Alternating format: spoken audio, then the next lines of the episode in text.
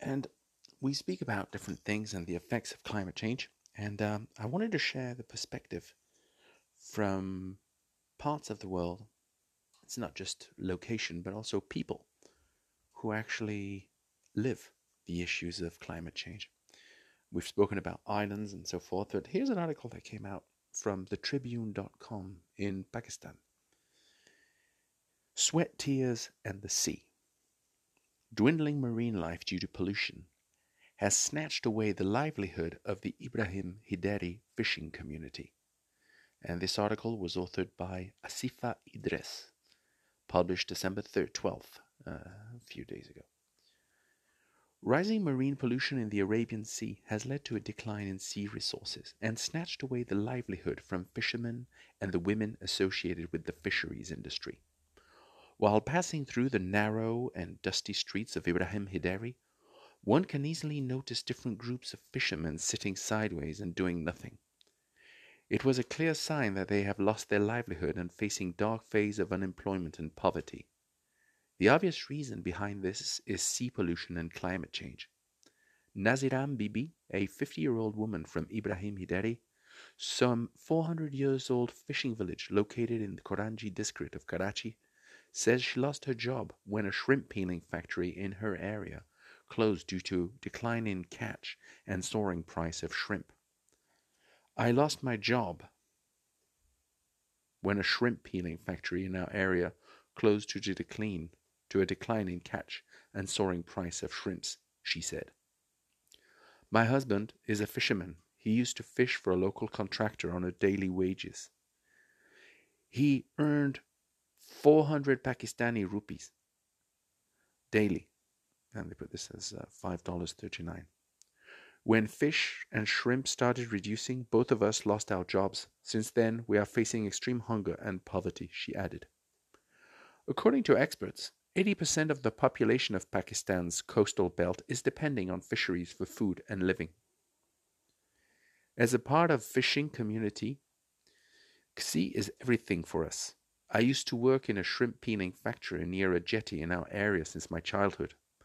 But with the passage of time, swift decline in catch and reduction in shrimp's quantity has made the situation from bad to worse for us, says Naziran.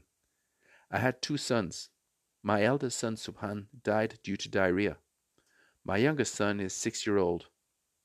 My husband has been jobless for past two years, and we have been living on the food provided by neighbors or relatives, but they're also facing difficult times. Almost everyone in the area is jobless. Ibrahim Hyderi is our ancestral area, but now we want to migrate from here. But there is no place for us to go and live and earn livelihood, said Naziran, while wiping tears from her face. Dwindling marine resources could produce serious implications on food security and aquatic life in future. According to Aslam Jawar, director of Fisheries Sindh, resources have been stagnant for the last 30 to 40 years, including fish production. In 2015, a study about stock assessment revealed that many fish species and major seafood groups have already reduced from 50 to 90 percent nearly 80% sorry, nearly 80% population of coastal areas is dependent on fisheries for food and living. Decline in marine resources poses a great food security risk for those who rely heavily on seafood. At least 500,000 to 1 million people have coastal dependency. There are approximately 5,000 boats at the coast of Sindh. Some are associated with processing and transportation. Environmental changes like increasing acidity in sea, rising temperatures are among different reasons responsible for the disturbance of the environmental balance. An increase in the number of jellyfish in our sea during the last two to three years is an example of the environmental change impact, Jawar stated. Professor Director, Center of Excellence for Marine Biology, University of Karachi, Dr. Pirzada Jamal Siddiqui, said one of the reasons behind increase in jellyfish is the factor which eats jellyfish or any other organisms in ecosystem has been decreased due to sea pollution. Overfishing by big fishermen also responsible for decline in microorganism eating factor as well as damage faces by small fishermen. Besides, we are throwing plastic in the sea. It is returning back our plates after passing through different phases of food chain. Climate change is a cyclic process and the entire world is sharing same atmosphere. Climate change and its adverse effects is not only a problem of Pakistan and India, but it's a transboundary and multinational which needs to be tackled collectively, Dr. Jamal said. The story of 40-year-old 48-year-old Hajiani is not much different from Naziran. Standing outside her semi-dark one-room house in a narrow lane in Ibrahim Hyderi, Hajiani shares her ordeal. I was among hundreds of women working in fish and shrimp peeling factories. Till four, five years ago, we were financially stable. I earned 300 Pakistani rupees, which is $1.90, daily, by peeling shrimp in a factory. My husband also earned decent money by fishing. Slowly, industrial waste and garbage make sea polluted and snatch our livelihood. I, along with my 12 year old daughter, forced to work as a domestic help in nearby colony to meet both ends for our family. I have three daughters and a son. We are living in a single room and paying 3,000 Pakistani rubles rent per month. That's $20 roughly. It is very difficult to manage routine life without proper livelihood. Although the threat of climate change and its adversities is imminent, little effort seen on ground to control this menace. The younger generation of fishing community still relies on the occupation of their forefathers, lack of education and deprived of basic facilities. The younger lot does not have idea of acquiring some skill for earning. As a result, either they just roaming the streets or falls a petty crime to make some bucks. Climate change already did a sizable damage. Many fish species have been depleted from Karachi's coastline.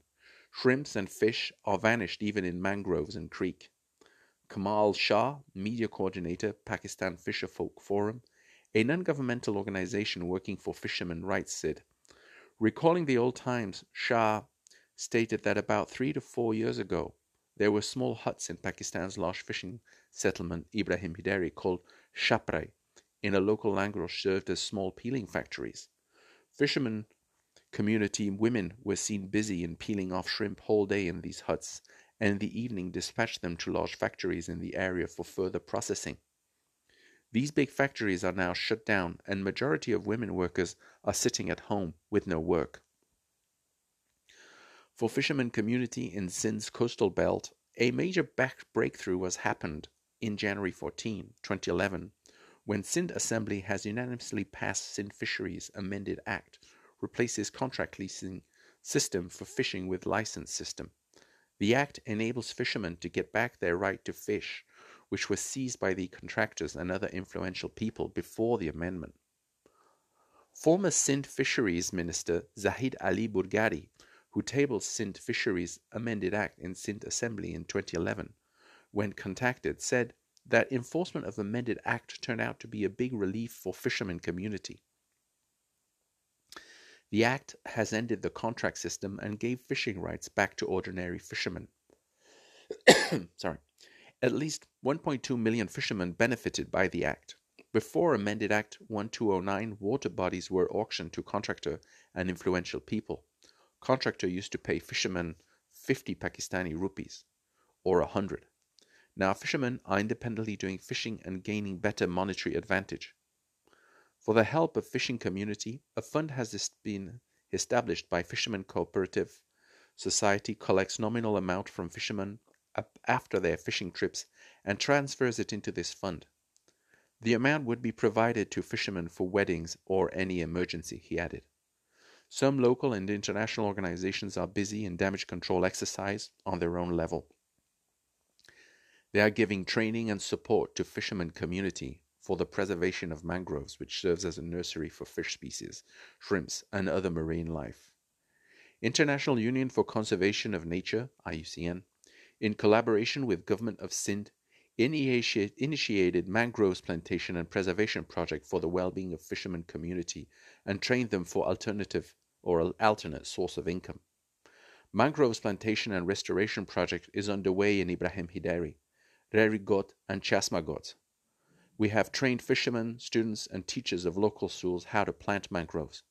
Now they are giving training to other community members. They have opened nurseries of mangroves and selling mangroves to different people and organizations. This is equally beneficial for fishing, commu- fishing community and environment, stated IUCN's Pakistan Natural Resource Management expert, Dr. Beba Baba Hussein. Well, that article is a very good um, assessment of the reality on the ground for many people around the world.